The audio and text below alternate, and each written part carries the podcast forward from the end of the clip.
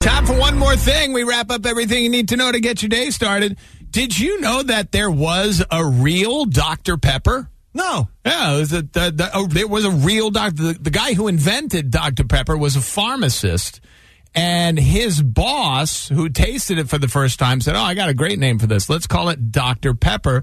Going to name it after Charles T. Pepper, who he had worked f- with earlier in his career and whose daughter he liked to uh, uh, uh, uh, uh, with. Oh. No. Swear to God, Dr. Pepper is named after somebody's love interest at their job. Oh my God. That's insane. See? and it's tasty too. I love It the is. good, nice cold Dr. With Pepper. a little bit of rum. Mm. Mm-mm. yum yum. That's one more thing. Now we're ready for the day. Get out there and rock it with the rat.